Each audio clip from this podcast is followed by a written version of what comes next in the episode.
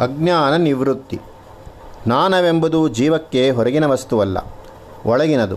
ಆತ್ಮದ ಲಕ್ಷಣ ಮೂರು. ಸತ್, ಚಿತ್, ಆನಂದ. ಈ ಚಿತ್ ಎನ್ನುವುದೇ ಜ್ಞಾನದ ಬೀಜ. ಚಿತ್ ಎಂದರೆ ಜ್ಞಾನ, ವೇದನ ರೂಪವಾದ ಕ್ರಿಯೆ. ಅದರಿಂದ ಪ್ರೇರಿತವಾಗುವ ಕಾರ್ಯಶಕ್ತಿ. ಇವೆಲ್ಲ ಜೀವನದಲ್ಲಿ ಗೂಢವಾಗಿದೆ. ಅನಾದಿ ಕಾಲದಿಂದ ಅಜ್ಞಾನ ಬಂದು ಈ ಜ್ಞಾನವನ್ನು ಮುಸುಕಿಬಿಟ್ಟಿದೆ. ಮಕ್ಕರಿಯ ಹಾಗೆ. ಆದದ್ದರಿಂದ ನಮಗೆ ಬ್ರಹ್ಮವಸ್ತುವಿನ ದರ್ಶನವಾಗದೆ ಮಕ್ಕರಿಯ ದರ್ಶನವಾಗುತ್ತದೆ. ಅಜ್ಞಾನೇನಾವೃತಂ ಜ್ಞಾನಂ ತೇನ ಮುಹ್ಯಂತಿ ಜಂತವಃ. ಈ ಅಜ್ಞಾನದ ಆವರಣ ಹೋದರೆ ಜ್ಞಾನ ತಾನಾಗಿ ಉಂಟಾಗುತ್ತದೆ. ಅದಕ್ಕೆ ಭಗವಂತ ಹೇಳುವುದು, ಮೊದಲು ಕಾಮಕ್ರೋಧಗಳನ್ನು ಜಯಿಸು, ಮಿಕ್ಕದ್ದೆಲ್ಲ ಆಮೇಲೆ ಸ್ವತಃ ಏವ ಆಗುತ್ತದೆ ಎಂದು. ಧೂಮೇನಾವ್ರೀಯತೆ ವಹ್ನಿರ್ ಯಥಾದರ್ಶೋ ಮಲೇನಚ ಕೆಂಡವನ್ನು ಹೊಗೆ ಮುಚ್ಚಿದ ಹಾಗೆ ಕನ್ನಡಿಯನ್ನು ಕೊಳೆ ಕವಿದ ಹಾಗೆ ಆತ್ಮ ನೈಜವಾದ ಜ್ಞಾನವನ್ನು ಪ್ರಕೃತಿ ಪ್ರಭಾವವು ಮುಚ್ಚಿಬಿಟ್ಟಿದೆ. ಈ ಅಜ್ಞಾನದ ಪರಿಹಾರ ಹೇಗೆ? ಆತ್ಮ ಸಮಕ್ಷತೆಯನ್ನು ಅಭ್ಯಾಸ ಮಾಡಿಕೊಳ್ಳುವುದರಿಂದ. ಸಮಕ್ಷತೆ ಎಂದರೆ ಕಣ್ಣೆದುರಿಗಿರುವುದು ಪ್ರೆಸೆನ್ಸ್ ಹಾಜರಿ. ಇಂಗ್ಲೀಷಿನಲ್ಲಿ practice of the presence of God ಎನ್ನುವಂತೆ ನಾವು ಭಗವತ್ ಸಮಕ್ಷತೆಯನ್ನು ಅಭ್ಯಾಸದಿಂದ ಅನುಭವಕ್ಕೆ ತಂದುಕೊಳ್ಳಬೇಕು. ಆತ್ಮ ಸಮಕ್ಷತೆಯನ್ನು ಅಭ್ಯಾಸಕ್ಕೆ ತಂದುಕೊಂಡಿರುವವರನ್ನು ಹೀಗೆ ವರ್ಣಿಸಿದ್ದಾರೆ. ತದ್ಬುದ್ಧ ಯಸ್ತದಾತ್ಮಾನ ತನ್ನಿಷ್ಠಾ ಸತ್ಪರಾಯಣ ಗಚ್ಚಂತ ಪುನರಾವೃತ್ತಿಂ ಜ್ಞಾನ ನಿರ್ಧೂತ ಕಲ್ಮಷಾಹ. ಆತ್ಮ ಸಮಕ್ಷತೆ ನಮ್ಮ ಅನುಭವಕ್ಕೆ ಬಂದಿದೆಯೇ ಇಲ್ಲವೇ? ಇದನ್ನು ನಾವು ನಾವೇ ಕಂಡುಕೊಳ್ಳಬಹುದು. ಯಾರನ್ನು ಜನ ಸಣ್ಣವನೆನ್ನುತ್ತದೆಯೋ ನೀಚನೆನ್ನುತ್ತದೆಯೋ? ಅವನು ಬಂದು ನಮ್ಮ ಪಕ್ಕದಲ್ಲಿ ಕುಳಿತಾಗ ನಮ್ಮ ಮುಖಭಾವವನ್ನು ತಾಳು, ಯಾವ ಭಾವವನ್ನು ತಾಳುತ್ತದೆ? ನಮಗೆ ಅಪಕಾರ ಮಾಡಿದವನು ಬಂದು ಪಕ್ಕದಲ್ಲಿ ಕುಳಿತಾಗ ನಮ್ಮ ಮನಸ್ಸು ಏನೆನ್ನುತ್ತದೆ? ಅಧಿಕಾರವಂತನು ಕೀರ್ತಿವಂತನು ನಮ್ಮ ಬಳಿ ಸುಳಿದಾಗ ನಾವು ಹೇಗೆ ನಡೆದುಕೊಳ್ಳುತ್ತೇವೆ? ಆ ಅಂತಸ್ತು, ದರ್ಜೆ, ಪ್ರತಿಷ್ಠೆಗಳಿಂದಾದ ಬಹಿರ್ಭೇದಗಳನ್ನು ನಮ್ಮ ಮನಸ್ಸು ಗಣನೆಗೆ ತೆಗೆದುಕೊಳ್ಳುತ್ತದೆ. ಹಾಗಾಗದೆ ಎಲ್ಲರನ್ನೂ ಏಕಪರಿಮಾಣದ ಆತ್ಮತೃಪ್ತಿ ಪ್ರೀತಿಯಿಂದ ನೋಡಿದರೆ ಆಗ ಸಮತೆಯನ್ನಾಚರಿಸಿದಂತಾಗುತ್ತದೆ. ವೈಷಮ್ಯಗಳನ್ನೆಲ್ಲ ಕಳೆದುಕೊಳ್ಳಬೇಕು. ಭೇದಗಳು ಮನಸ್ಸಿನ ತುಂಬ ತುಂಬಿಕೊಂಡಿವೆ. ಯಾರು ಭಗವಂತನ ಸಮಕ್ಷತೆಯನ್ನು ಕಂಡುಕೊಂಡಿದ್ದಾನೋ ಅವನಿಗೆ ಈ ಭೇದಗಳಿಲ್ಲ. ವಿದ್ಯಾವಿನಯ ಸಂಪನ್ನೆ ಬ್ರಾಹ್ಮಣೇ ಗವಿಹಸ್ತಿನಿ. ಶುನಿ ಚೈವ ಶ್ವಪಾಕೆ ಚ ಪಂಡಿತಾ ಸಮದರ್ಶಿನಃ ಸಮದರ್ಶನ. ಇದು ಪ್ರಸಿದ್ಧವಾದ ಶ್ಲೋಕ. ಸಮದರ್ಶನ ಎಂದರೇನು? ಹಸು, ಆನೆ ಎರಡಕ್ಕೂ ಒಂದೇ ಆಹಾರ ಹಾಕಿದರೆ ಅದು ಸಮತೆಯೇ? ನಮ್ಮ ಕಾಲದಲ್ಲಿ ಈ ಸಮ ಎನ್ನುವುದು ಅತ್ಯಂತ ದುರುಪಯೋಗವಾಗಿರುವ ಪದ. ರಾಜಕೀಯಸ್ಥರು ಅದನ್ನು ಪದೇ ಪದೇ ಉಪಯೋಗಿಸುತ್ತಾರೆ. ಅದರ ಅರ್ಥ ತಿಳಿಯದೆಯೋ, ತಪ್ಪಾಗಿ ತಿಳಿದೋ, ಬಳಸುವುದು ಅಪರೂಪವೇನಲ್ಲ. ಸಮತೆ ಎಂದರೆ ಯಾವ ಯಾವ ಜೀವಕ್ಕೆ ಯಾವ ಯಾವುದು ಹಿತವೋ ಅದನ್ನು ಒದಗಿಸುವುದು. ಬ್ರಾಹ್ಮಣನಿಗೆ ಮೃಷ್ಟಾನ್ನ ಭೋಜನ, ಹಸುವಿಗೆ ಹುಲ್ಲು. ಹೀಗೆ ಎಲ್ಲರಲ್ಲೂ ಒಂದೇ ವಿಧವಾದ ಪ್ರೀತಿ ತೋರಿಸುವುದು ಸಮದರ್ಶನ. ಉಪಾಧ್ಯಾಯರು ಒಬ್ಬ ವಿದ್ಯಾರ್ಥಿಗೆ ಏಟು ಕೊಡುತ್ತಾರೆ, ಇನ್ನೊಬ್ಬನಿಗೆ ಮಿಠಾಯಿ ಕೊಡುತ್ತಾರೆ. ಇದು ಸಮದರ್ಶನವೇ? ವಿದ್ಯಾರ್ಥಿಗಳ ಯೋಗ್ಯತಾ ತಾರತಮ್ಯದ ದೃಷ್ಟಿಯಿಂದ. ಸಮದರ್ಶನ ಇಬ್ಬರನ್ನೂ ಅಪೇಕ್ಷಿಸುತ್ತದೆ, ಒಬ್ಬ ದರ್ಶಕ, ಇನ್ನೊಬ್ಬ ದೃಷ್ಟ. ದರ್ಶಕನ ಸಮದರ್ಶಿತ್ವದಿಂದ ದೃಷ್ಟನಿಗೆ ಹಿತವಾಗಬೇಕು. ಸಮದರ್ಶಿತ್ವದ ಪರ್ಯವಸಾವಸಾನ ಚಿಂತೆ ಹಿತಚಿಂತನೆಯಾಗಲಾಗಬೇಕು. ಏಕಪ್ರಕಾರವಾಗಿ ಉಪಕಾರ ದೃಷ್ಟಿ ಇದ್ದರೆ ಅದೇ ಸಮದರ್ಶನ. ಈ ಉಪದೇಶ ಅಂತರಂಗ ಪ್ರೀತಿಯ ಸರ್ವಸಮತೆಯನ್ನು ಕುರಿತದ್ದು. ಸರ್ವಸಮವಾದ ಪ್ರೀತಿಯು ತನ್ನ ಪಾತ್ರರ ಯೋಗ್ಯತಾ ಭೇದವನ್ನು ಅನುಸರಿಸಿ ವ್ಯಕ್ತವಾಗುತ್ತದೆ. ಇಲ್ಲಿ ಸಮತೆಯನ್ನು ಬೋಧಿಸಿದ್ದಾರಲ್ಲ, ಇದರ ಸಂಬಂಧ ಏನು? ಜ್ಞಾನದ ಲಕ್ಷಣವೇ ಸಮದರ್ಶನ. ಆತ್ಮದರ್ಶನ ಮಾಡಿದವನ ಮುಖ್ಯ ಲಕ್ಷಣ ಸಮದರ್ಶಿತ್ವ. ಅವನಿಗೆ ಯಾರಲ್ಲಿಯೂ ದ್ವೇಷವಿಲ್ಲ. ಎಲ್ಲರಲ್ಲೂ ಸಮಾನವಾದ ಪ್ರೀತಿ ಉಂಟು.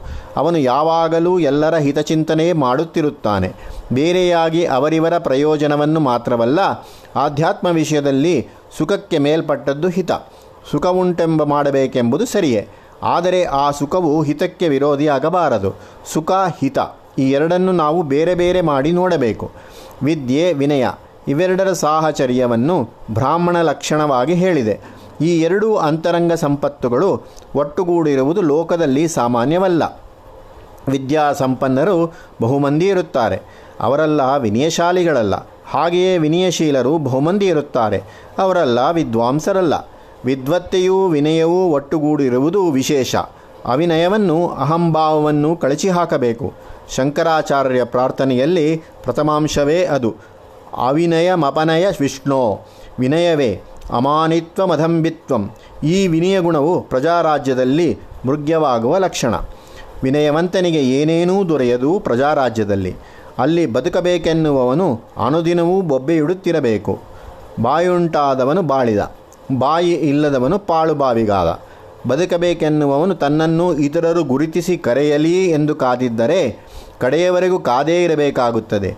ಯಾರು ಬೇಡವೆಂದರೂ ಕೇಳದೆ ತಾನೇ ಮುನ್ನುಗ್ಗಿ ಬಂದು ನನ್ನ ಮಾತು ಕೇಳಿರಿ, ಇನ್ನೊಬ್ಬರ ಮಾತಿಗೆ ಕಿವಿ ಕೊಡಬೇಡಿ. ನಾನೇ ದೇಶವನ್ನು ಉದ್ಧರಿಸಬಲ್ಲವನು, ಇತರರು ಹಾಳು ಮಾಡುವವರು. ನಾನೇ ನಿಮಗೆ ಆಪ್ತ ಬಂದು, ಇತರರೆಲ್ಲ ನಿಮಗೆ ಶತ್ರುಗಳು. ನಾನೊಬ್ಬನೇ ಸತ್ಯವಂತ, ಮಿಕ್ಕವರು ವಂಚಕರು. ಹೀಗೆ ಕೂಗಿಡುವವನಿಗೆ ದೊಡ್ಡ ಜಾಗ. ಈ ಪರಿಸ್ಥಿತಿಯಲ್ಲಿ ವಿನಯಕ್ಕೆಲ್ಲಿ ಪ್ರೋತ್ಸಾಹ?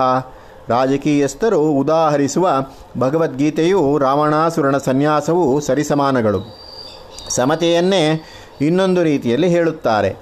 ಇಹ ಇವತ್ತೈರ್ಜಿತ ಸರ್ಗೋ, ಏಷಾಂ ಸಾಮ್ಯೇ ಸ್ಥಿತಂ ಮನಃ, ನಿರ್ದೋಷಂ ಹಿ ಸಮಂ ಬ್ರಹ್ಮ, ತಸ್ಮಾತ್ ಬ್ರಹ್ಮಣಿ ತೇ ಸ್ಥಿತಾ ಯಾರ ಮನಸ್ಸು ಬ್ರಹ್ಮದ ಸರ್ವತ್ರ ಸಮಾನವಾದ ಸಮಕ್ಷತೆಯಲ್ಲಿ ನಿಂತಿರುತ್ತದೆಯೋ ಅವರು ಇಹೈವ, ಈ ಲೋಕದಲ್ಲಿಯೇ ಮೋಕ್ಷ ಪಡೆದವರಾಗುತ್ತಾರೆ. ಬ್ರಹ್ಮವಸ್ತು ಎಲ್ಲ ಕಡೆಯೂ ಇದೆ, ಅದು ಸಮವಾಗಿದೆ ಎನ್ನುವುದರ ತಾತ್ಪರ್ಯ. ಅದು ಪಕ್ಷಪಾತವಿಲ್ಲದ್ದು ಎನ್ನುವುದು ಸೂಚಿಸಲು ಹೇಳಿದ್ದಷ್ಟೇ ಹೊರತು ಎಲ್ಲರಿಗೂ ಒಂದೇ ರೀತಿ ತೋರುತ್ತದೆಂದಲ್ಲ. ಆಕಾಶ ಸರ್ವತ್ರ ಹೇಗೆ ಸಮವಾಗಿರುತ್ತದೋ ಹಾಗೆ ಬ್ರಹ್ಮವಸ್ತು ಎಲ್ಲ ಕಡೆಯೂ ಒಂದೇ ರೀತಿ ಇರುತ್ತದೆ. ಅದಕ್ಕೆ ವೈಷಮ್ಯ ನೈರ್ಘುಣ್ಯಗಳಿಲ್ಲ ಇದು ಶುನೀಚೈವ ಶೃಪಾಕೇಚ ನಾಯಿಯಲ್ಲಿಯೂ ನಾಯಿ ಮಾಂಸ ತಿನ್ನುವ ಚಂಡಾಲನಲ್ಲಿಯೂ ಎನ್ನುವುದರ ಅರ್ಥಭಾವ. ಯಾವ ಯಾವ ಜೀವ ಉದ್ಧಾರವಾಗೋದಕ್ಕೆ ವಾಗುವುದಕ್ಕೆ ಏನೇನು ಮಾಡಬೇಕೋ ಅದನ್ನೆಲ್ಲ ಮಾಡುವುದು ಜ್ಞಾನಿಯ ಉದ್ದೇಶ. ಎಲ್ಲರೂ ಉದ್ಧಾರವಾಗಬೇಕೆಂಬ ತಾತ್ಪರ್ಯ ಸಮವಾಗಿದೆ. ಜಡ್ಜಿಗಳ ದೃಷ್ಟಿ ಸಮವಾದದ್ದು ಎಂದರೆ ಏನು?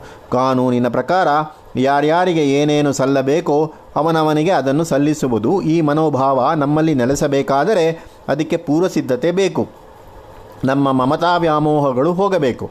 ಅವು ನಮ್ಮಲ್ಲಿರುವವರೆಗೂ ಈ ಸರ್ವತ್ರ ಸಮತಾಭ್ಯಾಸ ಸಾಧ್ಯವಾಗುವುದಿಲ್ಲ. ಶಕ್ನೋತಿ ಹೈವ ಯಹ ಸೋಡುಂ ಪ್ರಾಕ್ ಶರೀರ ವಿಮೋಕ್ಷಣಾತ್ ಕಾಮಕ್ರೋಧೋದ್ಭವಂ ವೇಗಂ ಸಾಯುಕ್ತ ಸಾ ಸುಖಿ ನರಹ ಇಹದಲ್ಲಿ ಬದುಕಿರುವಾಗಲೇ ಕಾಮಕ್ರೋಧಗಳ ಹೊಡೆತಗಳನ್ನು ಎದುರಿಸಬೇಕು. ಅವನ್ನು ತಡೆದು ಜಯಿಸಬಲ್ಲವನೇ ಯೋಗಿ, ಅವನೇ ಸುಖಿ. ಈ ಅಧ್ಯಾಯದಲ್ಲಿ ಯೋಗ ಎಂದರೆ ಕರ್ಮಯೋಗ. ಯೋಗಿಗಳು ಸರ್ವಭೂತ ಹಿತೇರತಾಹ ಅವರು ಎಲ್ಲೆಲ್ಲಿ ನೋಡಿದರೂ ತಮ್ಮ ಆತ್ಮವನ್ನೇ ಕಾಣುತ್ತಾರೆ. ಆದದ್ದರಿಂದ ಎಲ್ಲರ, ಎಲ್ಲರೂ ಅವರಿಗೆ ಆತ್ಮಸಮರು. ಆತ್ಮ ಪ್ರೇಮದ ಅಭಿವ್ಯಂಜನವೇ ಸರ್ವಹಿತಾಚರಣೆ. ಸರ್ವಹಿತಾಚರಣೆ ಎನ್ನುವುದು ಒಂದು ಕರ್ಮ. ಆ ಕರ್ಮ ಪರಮೇಶ್ವರ ಪ್ರೀತ್ಯರ್ಥವಾದದ್ದು. ಭೋಕ್ತಾರಾಂ ಯಜ್ಞ ತಪಸಾಂ ಸರ್ವಲೋಕ ಮಹೇಶ್ವರಂ ಸುಹೃದಂ ಸರ್ವಭೂತಾನಾಂ ಜ್ಞಾತ್ವಾ ಮಾಂ ಶಾಂತಿ ಮೃಚ್ಛತಿ ಶ್ರೀಕೃಷ್ಣನು ತನ್ನ ವಿಷಯದಲ್ಲಿ ಹೇಳಿಕೊಂಡಿರುವುದರಲ್ಲೆಲ್ಲ ಪರಮಸುಂದರವಾದ ಮಾತು ಇದು. ಸಮಸ್ತ ಪ್ರಾಣಿಗಳಿಗೂ ಸ್ನೇಹಿತ ನಾನು. ಎಲ್ಲರನ್ನೂ ಕಾಪಾಡತಕ್ಕವನು ನಾನು. ನಾನಿದ್ದೇನೆಂದು ತಿಳಿದು ಕರ್ಮ ಮಾಡಿರಿ. ನಾವು ಮಾಡುವ ಯಜ್ಞಾದಿ ಪುಣ್ಯ ಕಾರ್ಯಗಳು ತಪಸ್ಸು ಸೇರುವುದು ಯಾರಿಗೆ? ಪರಮೇಶ್ವರನಿಗೆ. ಯಾರು ಹೀಗೆ ಪರಮೇಶ್ವರ ಮಹಿಮೆಯನ್ನು ಸದಾ ಅನುಭವಿಸುತ್ತಿರುತ್ತಾನೋ ಅವನಿಗೆ ಶಾಂತಿ ಲಭಿಸುತ್ತದೆ. ಇದು ಭಗವದವತಾರವನ್ನು ನಮ್ಮ ಸ್ಮರಣೆಗೆ ತಂದುಕೊಡತಕ್ಕ ವಾಕ್ಯ. ಸಮತಾ ತತ್ವವಿಚಾರ. ಗೀತೆಯಲ್ಲಿ ಸಮ, ಸಮತಾ, ಸಾಮ್ಯ, ಸಮಾನ, ಸಮದರ್ಶಿ ಈ ಮಾತುಗಳು ಎರಡು ಅರ್ಥಗಳಲ್ಲಿ ಪ್ರಯೋಗಿಸಲ್ಪಟ್ಟಿವೆ. ಈ ಎರಡೂ ಪರಸ್ಪರ ವಿರುದ್ಧವಾದ ಅರ್ಥಗಳು, ಎರಡೂ ಸುಸಂಬದ್ಧವಾದ ಅರ್ಥಗಳು. ಮೊದಲನೆಯ ಅರ್ಥ, ಸಮದುಃಖ ಸುಖಂ ಧೀರಂ, ಸಮತ್ವಂ ಯೋಗ ಉಚ್ಯತೆ. ಈ ಸಂದರ್ಭಗಳಲ್ಲಿ ಲಾಭ, ನಷ್ಟ, ಪ್ರಿಯ, ಅಪ್ರಿಯ, ಶತ್ರು, ಮಿತ್ರ ಮೊದಲಾದ ದ್ವಂದ್ವಗಳಿಂದ ಮನೋವಿಕಾರಗಳನ್ನು ಪಡೆಯದೇ ಇರತಕ್ಕ ಸ್ಥಿತಿ ಸಮತ್ವ. ಎರಡನೆಯ ಅರ್ಥವನ್ನು ಸಮಂ ಸರ್ವೇಷು ಭೂತೇಶು ಪಂಡಿತಾಹ ಸಮದರ್ಶಿನಃ ಎಂಬಲ್ಲಿ ಕಾಣಬಹುದು. ಆತ್ಮವಸ್ತು ಏಕರೂಪದಲ್ಲಿ ಎಲ್ಲ ಪ್ರಾಣಿಗಳಲ್ಲೂ ಇದೆ ಎಂದು ಇಲ್ಲಿಯ ಅಭಿಪ್ರಾಯ. ಈ ಎರಡರ್ಥಗಳನ್ನು ನಾವು ಸಂದರ್ಭಾನುಸಾರ ಸ್ವೀಕರಿಸಬೇಕು. ಅಂತಸ್ಸಮತ್ತೆ, ಬಹಿಸ್ತಾರತಮ್ಯ. ಇವು ಲೋಕಹಿತ ಸೂತ್ರದ ಎರಡು ಭಾಗಗಳು. ಮನಸ್ಸಿನೊಳಗಡೆ ಎಲ್ಲರೂ ಸಮಾನರೆಂಬ ಭಾವನೆ ಇಲ್ಲದ ಪಕ್ಷದಲ್ಲಿ ಅಂಥವರು ಹೊರನಡವಳಿಕೆಗೆ ಪರ, ಪಕ್ಷಪಾತವುಳ್ಳದ್ದಾಗಿ ಕೆಲವರಿಗೆ ಉಪಕಾರವಾಗಿ, ಇನ್ನು ಕೆಲವರಿಗೆ ಅಪಕಾರವಾಗಿ ಪರಿಣಮಿಸುತ್ತದೆ. ಸಾಮಾನ್ಯವಾಗಿ ನಮ್ಮೆಲ್ಲರ ಒಳ್ಳೆಯತನವು ಈ ರೀತಿಯದೆ. ಆದ್ದರಿಂದ ಕೆಲವರಿಗೆ ಒಳ್ಳೆಯದಾಗಬಹುದು, ಅದರ ಜೊತೆಯಲ್ಲಿಯೇ ಇನ್ನೆಷ್ಟೋ ಮಂದಿಗೆ ಕೆಡಿಕೆಯೇ ಆಗಬಹುದು ಈ ಹೆಚ್ಚು ಕಡಿಮೆಗಳಿಲ್ಲದ ಒಳ್ಳೆಯತನ ಕಾರ್ಯರೂಪಕ್ಕೆ ಬರಬೇಕಾದರೆ ಮನಸ್ಸಿನೊಳಗೆ ಒಳಗಡೆ ಸರ್ವ ಸಮಭಾವನೆ ದೃಢವಾಗಿರಬೇಕು.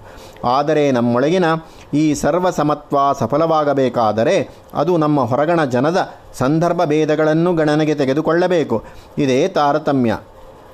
ಮನೆಯಲ್ಲಿ ತಾಯಾದವಳು ತನ್ನ ನಾಲ್ವರು ಮಕ್ಕಳಲ್ಲಿಯೂ ಸಮಾನವಾದ ಪ್ರೀತಿಯನ್ನಿಟ್ಟಿದ್ದರೂ ಆಕೆ ಮಾಡುವ ಆರೈಕೆ ಆ ಮಕ್ಕಳ ವಯಸ್ತಾರತಮ್ಯವನ್ನು ಆರೋಗ್ಯ ತಾರತಮ್ಯವನ್ನು ಅನುಸರಿಸಿ ನಡೆಯುತ್ತದೆ.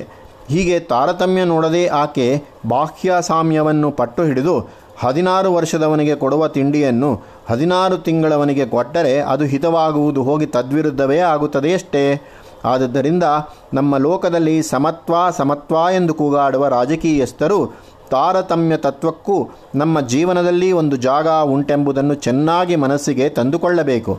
ತಾರತಮ್ಯದಿಂದ ಅನ್ಯಾಯವಾಗುವ ಸಂದರ್ಭಗಳಿಲ್ಲವೆಂಬುದು ಯಾರೂ ಹೇಳರು. ಆದರೆ ಆ ಅನ್ಯಾಯಕ್ಕೆ ಕಾರಣ ಬಹಿಸ್ತಾರತಮ್ಯವಲ್ಲ. ಅಂತಸ್ತಾರತಮ್ಯ, ಅಂತರ್ಭಾವದಲ್ಲಿ ಸಮತೆ, ಬಹಿಷ್ಕ್ರಿಯೆಯಲ್ಲಿ ತಾರತಮ್ಯ, ವಿವೇಕ ಇವೆರಡೂ ಪರಸ್ಪರ ಸಾರ್ಥಕ ಕಾರ್ಯಗಳಾದ ಸೂತ್ರಗಳು. ಮುಂದೆ ಒಂದು ಹಳೆಯ ತಕರಾರು.